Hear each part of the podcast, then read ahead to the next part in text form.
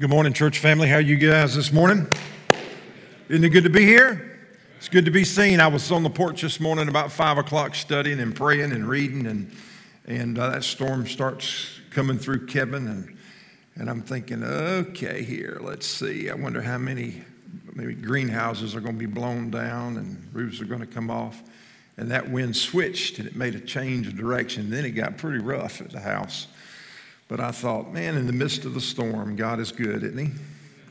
He is very good. Um, and so we're glad that you're here. Listen, we want you to be involved. Man, please join us for that time. I don't want you to miss out. We've talked about spiritual growth happens intentionally, it just doesn't happen as you're walking through life. You got to make some intentional choices.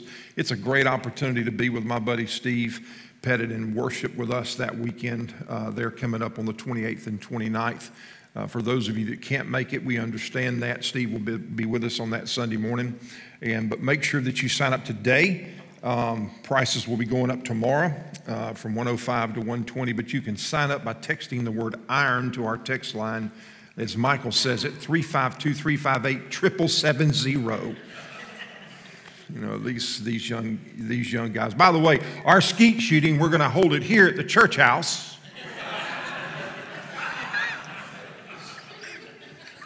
oh my goodness gracious. Brian says, I think there's something in that balloon up there. I said, Yeah, when you shoot it, confetti's going to come all over the place. And so, uh, but any, anyway, we're going to pick up where uh, we left off. But listen, is Peyton still in there? She may have walked out. Where are you at, girl? In the back. Hey, Peyton, you did a great job leading this morning. Thank you. You may not know this, but very intentionally, we, we set students inside of everything that happens here on Sunday mornings. This is not just adult driven and performance driven. We want our kids, we want this heritage to be a training place for students. And we're blessed to have a lot of students that are involved a lot of Sundays. And, um, and you'll find out teenagers sometimes can do things a lot better than adults can if you give them a chance.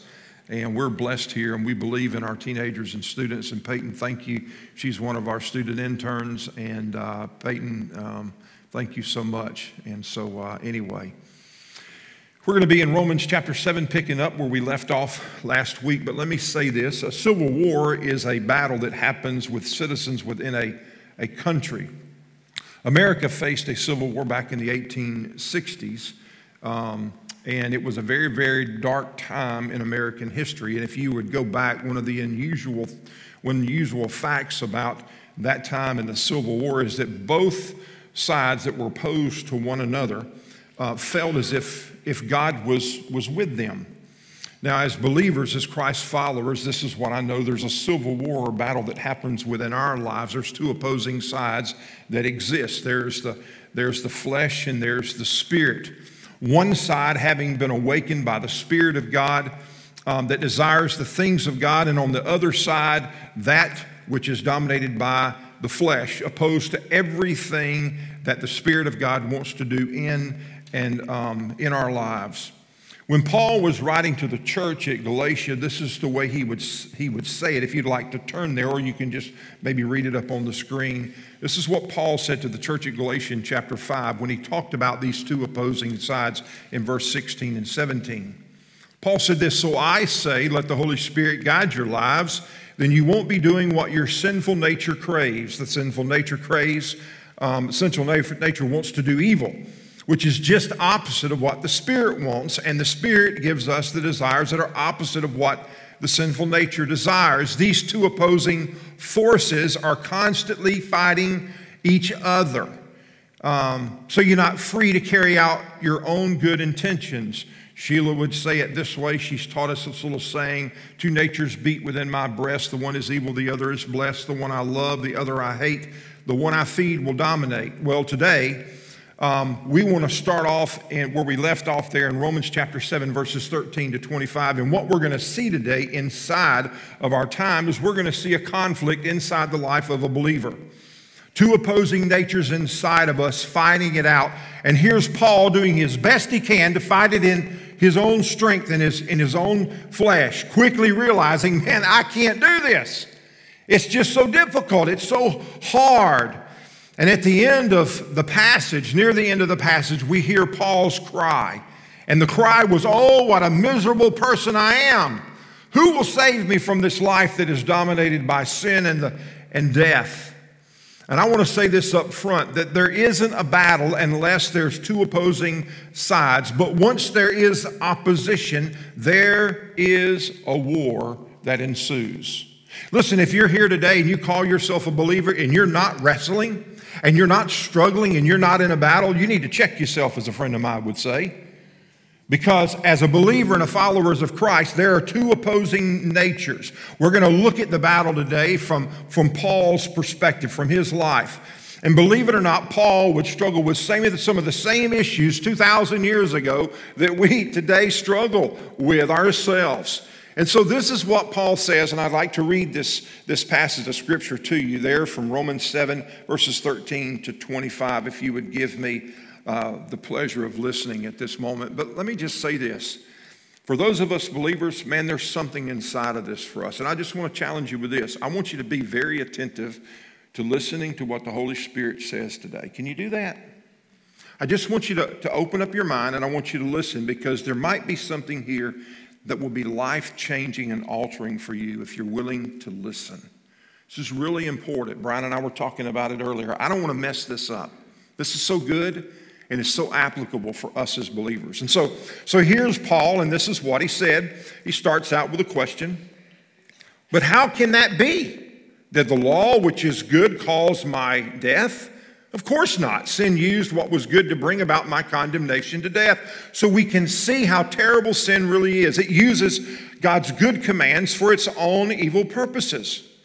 So the trouble is not with the law, it's for its spiritual and good. The trouble is with me, for I am all too human, a slave to sin. I don't really understand myself, for I, for I want to do what is right, but I don't do it. You ever felt that way?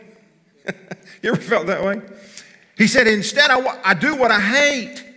Eh, but if I, I know that what I'm doing is wrong, this shows that I agree that the law was good. So I am not the one doing the wrong. It is a sin living within me that does it. And I know that nothing good lives in me, that is, in my sinful nature. I want to do what is right, but I can't. I want to do what is good, but I don't. I don't want to do what is wrong, but I do it anyway. This poor fella, you know. I feel the same way. He says, But I do it anyway. Verse 20, but if I if I do what I don't want to do, I'm not really the one doing wrong. It's the sin living within me that does it. He says that a few times, doesn't he? But I've discovered this principle that when I want to do what's right, I inevitably do what's wrong. I love God's law with all my heart, but there is another power within me that is at war with my mind, and that power makes me a slave to the sin that's still within me. Johnny, you know that verse? You remember that? Yeah. To the sin that's still within me. But you better know it. You got to, re- you got to repeat it wherever, but you, you got to remember that for that's discipleship this week. And then he says this Oh, what a miserable person I am. Who will free me or deliver me or rescue me from this life that is dominated by sin and death? Thank God. The answer is where? In discipline, in doing better, in better intentions? He said, No. The answer is in Jesus Christ our Lord. See, you know how it is. In my mind, I really want to obey God's law, but because of my sinful nature, I am a slave to sin. Would you pray with me? Father, this is what I ask today. This is this is life changing once we get this. Help us not to miss what you want us to teach, what you want us to learn today. Will we be very sensitive to listening? And Holy Spirit, we pray that you would teach us. Teach us today. We ask that and we beg of that of you in Jesus' name. Amen. Well, we saw last week where Paul had come to the conclusion that the law was good, that what it did is it illuminated sin. It didn't save us, but what it did is it brought to light the fact that we were sinners. And the problem isn't with the law, but the problem is with our sinful nature. And so here's Paul revealing the struggles of his own sinful nature. And it's a conflict that every one of us face. We're not, we're not Paul's not alone in this, but this is something that all of us we will experience. Now, in reading the passage, there's a couple of different extremes we can go to. Number one, the sinless perfection, that um, that once we come to know Christ, the battle between the flesh and, and the spirit will eventually end once you become mature enough. In other words, you'll get to the place you'll grow, grow, grow, grow, grow, grow, and then all of a sudden you'll become you'll become perfect. And I don't know if I've ever met a perfect person. Have you? Now, I know that there are some of us that may think we're perfect, but I, I, I, have a thing or two to say about that, but it's just not happening. And so there are those that think that we get to this place, but that's, you know, that's not to the other side, people. That's not to the other side. The other extreme is something that we've talked about a few chapters ago antinomianism, which means against the law. It takes a biblical teaching and it comes to a, an unbiblical conclusion. The biblical truth is the fact that we aren't saved by obeying the law. But antinomianism says that there's no moral law that God expects us to obey, and we can't obey it anyway, so why even try? Well, here's Paul writing, and one of the questions at hand is who is, who is Paul really referencing? Is he referencing a believer, or is he talking about a person that is, that is, a, um, that is trusted Christ and is struggling with that relationship with Christ? That is, is struggling with, still struggling with sin. Based on what I think Paul has already said up until this point, and I happen to believe that Paul isn't just talking about a believer, but he's talking about a seasoned person in their faith. Now, to point that out, if you go back to, to Romans 5 and 6, Paul talks about being justified, that we've been saved, that we're a new person, we are a new person in Christ. And I think the same person that Paul is talking about in, in chapters 5 and 6 is the same person that Paul is referencing in 7, in chapter 7. It's just a different aspect of the struggle. One commentary says, and I paraphrase this, it seems that here Paul is describing a mature believer who, when they honestly measure themselves against God's standard of righteousness, the more that they realize that they fall short. Or we might interpret it or say it this way the closer that we get to God, the more we're able to see our sin.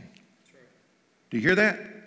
That the closer we move to God, the closer we move in the direction of God, the more we stand in His presence, we're able to see our own sin. See, the immature person says, Man, I've arrived. I've, you know, Jesus loves me because I'm perfect. You know, I don't make any mistakes. Or if I make mistakes, I only make a few mistakes. Whereas the person that is maturing in Christ recognizes our brokenness and cries out in humility, just like Paul did Oh, what a wretched, miserable person I am. See, the tone of Paul's writing here and what he's saying isn't that of a defeated person, but it is a man experiencing humility. It's an attitude of humility. It's the same attitude that we see several times in Paul's writings. When writing to the church at Corinth, this is what Paul had to say I am the least of the apostles. In fact, I'm not even worthy to be called an apostle after the way that I persecuted God's church. It was the same attitude that Paul had when he was writing to the church at Ephesus when he said, Though I am the least deserving of all God's people, he graciously gave me the privilege to tell the Gentiles about the endless treasures available to them in Christ. Or, or maybe it was what Paul had to say when he was writing to Timothy, when he said, This is a trustworthy saying, and everyone should accept it. Christ Jesus came into the world to save sinners. oh, by the way, which I am the greatest of all. So it's important to note that, uh, uh, that at the time, uh, Paul didn't think this way. I mean, there was a time in, in Paul's life when he didn't think that way. There was, this, this is all about after transformation. But if you remember, before the transformation, before Paul's life changed, while he was before ever coming to know Christ, Paul's attitude was this I obeyed the law without fault, is what he said. In other words, man, I was a pretty good guy. I obeyed the law. I not only knew it, but I obeyed it. But when he came face to face with the Lord, something took place there was, a, there was a change that was made. He came to see that his righteousness and that his goodness was nothing compared to the perfection of Jesus Christ. And it's the same way with us. It's the same way with us. I mean, it's one thing to say, man, I'm a pretty good person. But all of a sudden, when you stand in front of the Lord, in that moment in time, when you stand in His presence to recognize, oh, what a sinful man I am. The author, the Puritan author Thomas Watson, said this A sure sign of sanctification is a deep sense of dislike for sin. A hypocrite can leave sin but love it. But just like a snake sheds its coat but keeps its sting, a sanctified person can say not only will he leave sin, but he will hate it. There's an old saying, and I, I quote that He who falls into sin is a man, but he that is grieved at sin is a saint. Mm. And so here's Paul writing out of this deep sense of humility and authenticity. Oh, what a wretched man I am. You know, in my, in my own personal life, I think it's those moments in time that I feel closest to the Lord that all of a sudden it seems like the veil is torn and there's a heightened awareness of not just the big stuff, but even the small things. Are you with me? Can you say amen? I mean, it's, it's those moments and times when I'm, I'm, I'm, I'm there with the Lord, and in those moments of time, it's not, it's almost like, it's, it's like there's a peeling back. And it's not just the big things, but all of a sudden, some of the things that used to not bother me, they begin to bother me, and I see my sin. It's, it's like walking into a, to a room filled with, with windows and um, those windows have been closed by shades or curtains, and the only light in that room is a dim light from above. Be like us turning off and just leaving one light, and it looks, you know, it looks pretty clean at that moment in time. But when you pull those curtains back and the rays of sun come in, it's almost like you can see things that you've never seen before. You see, you see stuff that you never saw it reminds me of Isaiah 6 when in that vision when, when he said he saw the Lord and he cried out, It's, it's over. I'm doomed. I'm a sinful man.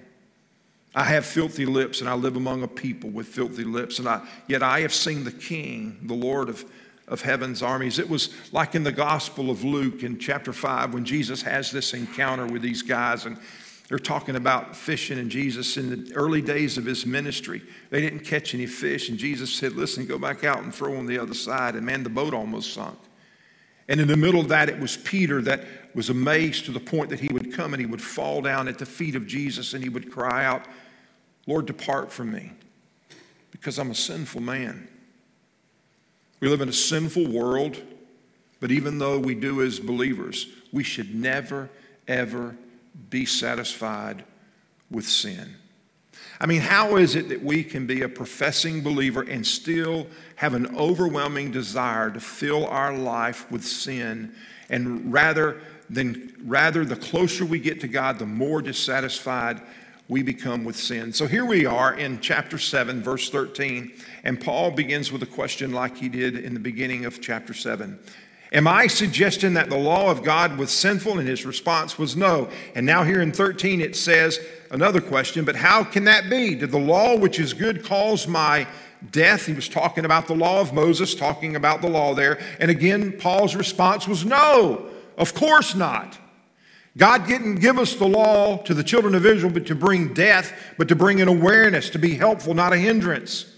If you remember back last week, we talked about a couple of words that Paul used to describe the law. One of those was uh, a yoke, the other was a, a tutor or a guardian. In other words, the law was provided to give guidance and insight. Don't miss this, what I'm about to tell you. To the humble person, to the teachable person, the law, a tutor or guardian, is viewed as helpful and welcomed. To the prideful person, to the rebellious person, to the person who thinks that they can do it on their own, the law is seen as a roadblock or a hindrance. But God gave us the law because He loved us. There's this conflict of life. Look at what Paul goes on to say. Sin was used, sin was used what was good, talking about the law, to bring about my condemnation to death. So we can see how terrible sin really is. It uses God's commands for its own evil purposes. In other words, the law shows us when we blow it, but there's no long term solution. We're hopeless. I mean, here's the law. I can't obey it. I'm not, I'm, I can't be good enough, but it, leaves, it sort of leaves us in limbo. But now what? So I can't obey the law, but now what do I do?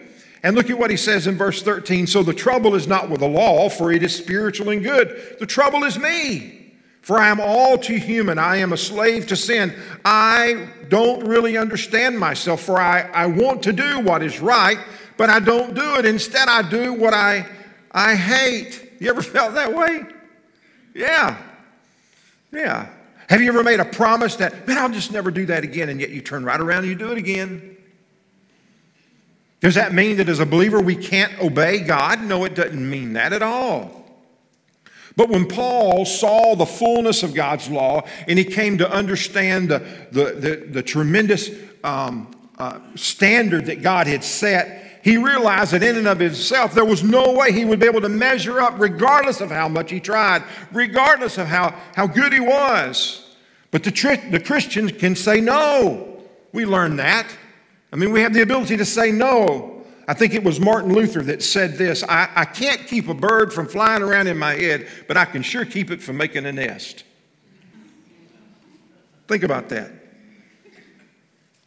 And the Christian has power by God's grace to resist sin and obey God. So here's Paul talking about the struggle. I want to do this, but this isn't what I, I do. I do the things that I don't want to do. And that's a conflict. It's a conflict that we experience. Look at what he says in reference to the commands. Go back and let's read 13 before we get to 16. Sin used what I was, what was good to bring about the condemnation to death. So how can we, um, so we can see how terrible sin really is? It uses God's good commands for its own evil purposes. So the trouble is not with the law. It's not with the law. For it is spiritual and good. The trouble's with me, for I am all too human, a slave to sin. I don't really understand myself, for I want to do what is right, but I don't do. Instead, I do what I hate. The law cannot change us, it only shows and reveals our sinful nature. It can't eradicate sin, it can only activate it and provoke it, like we said last week. And Paul goes on to say in verse 16, But I know that what I'm doing is wrong. This shows that I agree that the law is good. So I'm not the one doing wrong. It's the sin living within me that does it. And I know that nothing good lives in me. That is in my sinful nature. I want to do what's right, but I can't. I want to do what is good, but I don't. I don't want to do what is wrong, but I do it anyway. But I, if I don't do what I want to do, I'm not really the one doing wrong. It's the sin living within me. And Paul's, again, this ongoing struggle. How many times in life has we thought, have we thought of as a believer, whatever it may be, I'm just not going to do that? Only to find ourselves struggling with that old nature. I mean, and we're determined that we're going to overcome it. We're, we're determined that we're not going to do this. And you know what? You might succeed for a, a season in your discipline and, and your abilities, but I want you to know this. What the law says doesn't mean that our knowledge, just because we know the law, our knowledge of the law will not keep us from the struggles of the sinful nature. You understand that? Just because we know what the law says, we have an understanding of what the law says, our knowledge of the law will not keep us from struggling with the old nature because all it does is illuminate our sin. It provokes sin, but it does not keep us from sinning. After professing Christ in us, there's a new nature. The spiritual man delights in obeying the Lord, but the old nature, the sinful man that still exists, delights in rebelling against God and living to please self. Listen, our efforts on our time and our way only lead to total frustration in the end. That's what it does. And that's the same place that Paul finds himself at the end. Oh, what a miserable man I am. I'm trying, but I just can't get it done. I mean, I'm trying to do everything that I can, but it's just not working out. How many of us are trying to obey the law? And that's our source of righteousness. And we're missing out on the new life in Christ. There's something inside of this that I don't want you to miss. Because it's not obedience to the law that saves. It's not obedience to the law that brings life. There is a new life that takes place. I mean, it's not turning over a new leaf. You're a new creature in Christ, created. That's where that word born again comes from.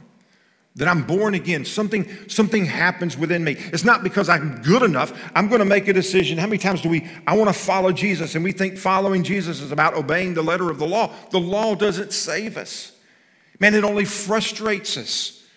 We become so overwhelmed. Here's David writing in the Psalms. David said this in Psalms 119 Your instructions, the laws, they're, they're, my, they're my delight. Only a little bit later for him to say, just a couple of verses, I've wandered away like a lost sheep.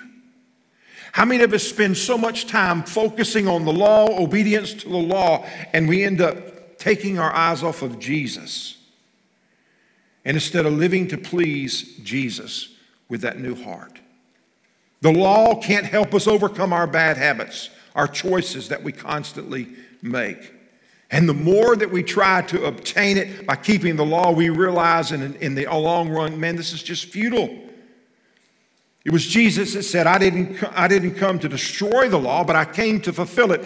And in Matthew chapter 5, verse 20, turn over there for a second, please. Turn over back to the first first book there, the first gospel, Matthew, the, the, Gospel of Matthew, and let's see what, what Jesus had to say when he was speaking in reference to the Pharisees. This is what Jesus had to say, but I warn you, unless your righteousness is better than the righteousness of the teachers of the law and the Pharisees, you will never enter the kingdom of heaven.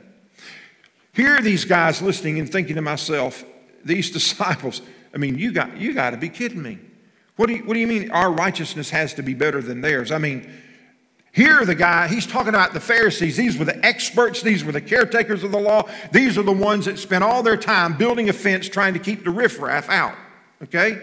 This is what they did.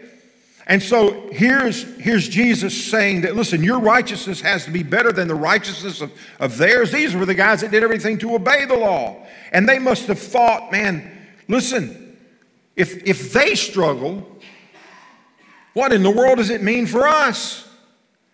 But Jesus said it because the purpose of the law wasn't to show us, it was to show us that it takes more righteousness than what we can produce than on our own to be able to get to heaven. The righteousness that we have, that we try to produce, that it takes more than that for us to be able to experience heaven. For us to be righteous by the law, we have to be perfect, which is why a perfectionist is often frustrated. One man said this Nothing gives a sense of failure so often as an over sense developed of, uh, so over sense developed sense of perfection. This leaves a person to set an impossible standard for himself. Thus, he doesn't accomplish what he would hope to accomplish. Perfectionism is good in a, in a moderate dose, but when overdeveloped, it results in feelings of guilt and failure because they can't keep the standards they've set, nor can anyone else. But what it does is it drives us towards God's grace. Paul's conclusion, look in verse 21 and following. I've discovered this principle of life that when I want to do what's right, I inevitably do what's wrong. I love God's law with all my heart, but there is another power within me that is at war with my mind. This power makes me a slave to the sin, to the sin that still within me. So, where Paul, after struggling with the sinful nature, trying to be perfect, trying to keep the law, trying to accomplish everything that he, that he can on his own terms, he, he finally comes to the place of, of saying, What? Oh, what a miserable, wretched man I am. Who will free me from this life dominated by sin and, and death? The miserable, the wretched man that, that, that Paul is describing here is a person that is exhausted after, after a battle.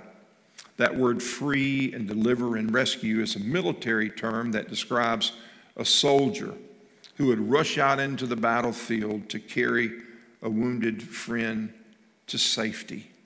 We heard that one of, one of, our, one of our own church family has experienced that in the, in the flesh years ago when when he himself in a battle, in the battlefield, was wounded.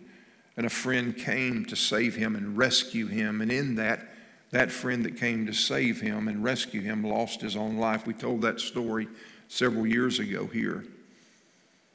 And then Paul would say, Oh, what a miserable person I am. Who will come and rescue me, deliver me, because I have been wounded and beat up in the battle that I'm in.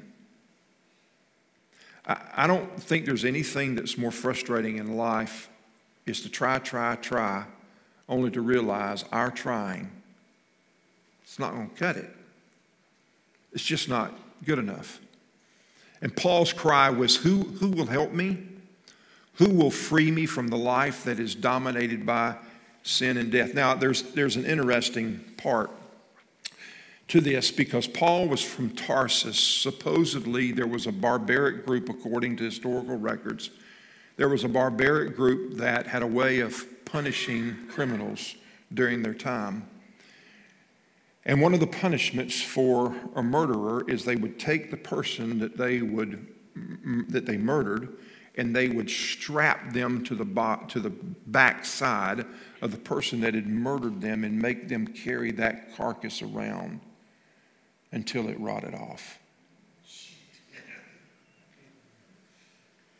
I want you to think about it in the context. I wonder if the picture that Paul had in his mind when he was saying was, Who will free me from this life that is dominated by sin and, and death?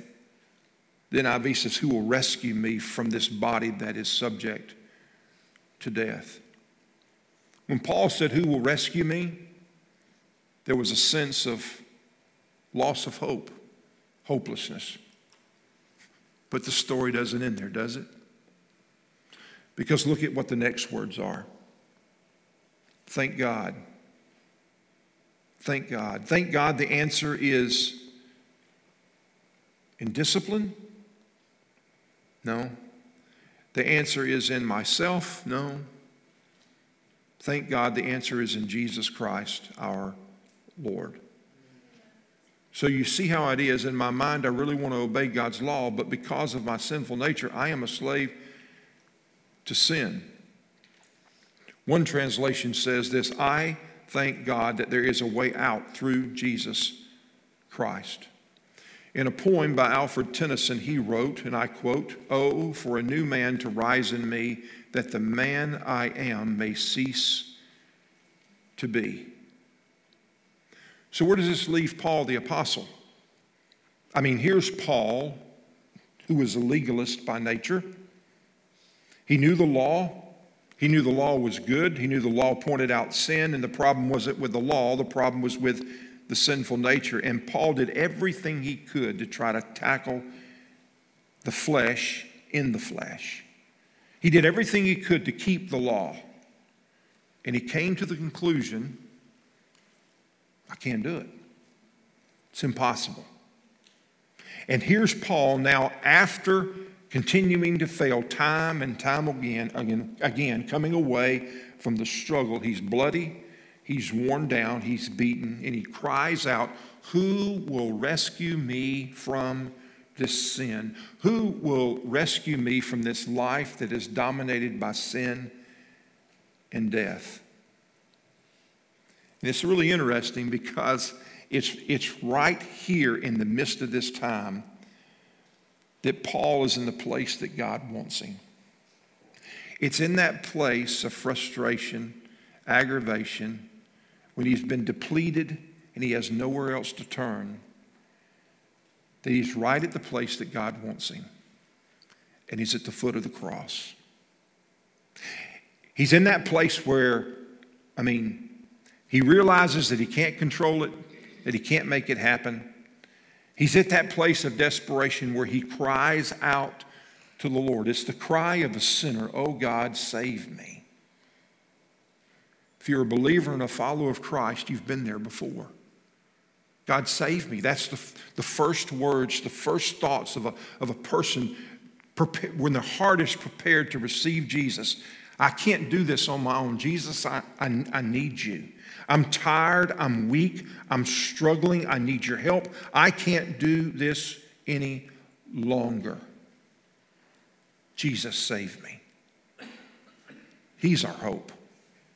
Jesus gave an example one day of talking about two men going to the temple. Maybe you remember the story. One was a Pharisee, the other was a, was a tax collector. The Pharisee looked over and he saw, you know, he saw the tax collector and he said, I'm, I'm sure glad I'm not like that fellow over there.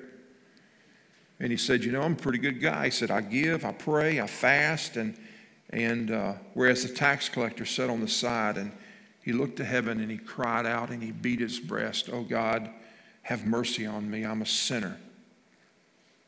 If you remember, it was Jesus that said that day, the tax collector is the one that's walking away justified, being made right. He recognized his sin, that he was poor in spirit. There's a church in Bethlehem, the Church of the Nativity. It has an entryway that's four foot tall. That entryway has not always been four foot tall, but it was created that way for two reasons. Number one, um, during the war to keep out large animals like horses so that it couldn't be overthrown. The second reason, it was a reminder that every person that entered that church house would have to bow down. I thought about it this morning. We should have come in with a, a low, you know, but it was a reminder to bow. It's called the door of humility. It's a reminder that we come to Jesus poor in spirit, mourning over the condition of our hearts that we can't do it in our own strength. Have you been there? Oh, what a miserable, wretched man I am. Who will save me, rescue me, deliver me, free me from this life dominated by sin and death. Thank God. The answer isn't in me, the answer lies in Jesus. He's our hope. And you know, you don't see that until you get close. But the closer you get, the easier it is to see the sin within our lives that makes us a mess. I don't know what the Spirit's saying to you today, but if you've listened, I promise there's probably a message in there for you. Not from me, but from Jesus. Would you bow your heads with me today?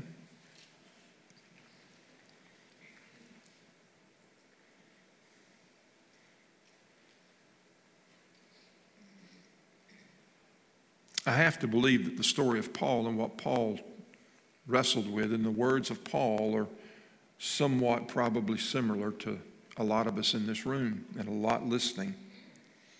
How many of us do everything that we can to try to keep the law only to end up frustrated and overwhelmed?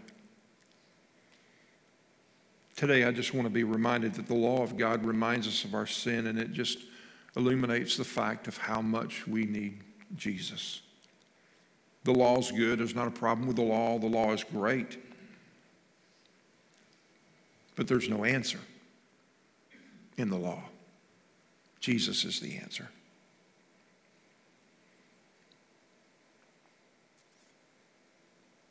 For the person that doesn't know Jesus,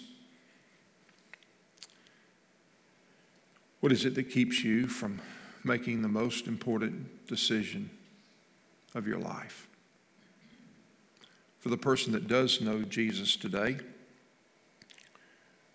the question is are you trying to keep the law? Are you trying to, to create your own righteousness to be good enough? You will live a life of frustration and futility. Impossible.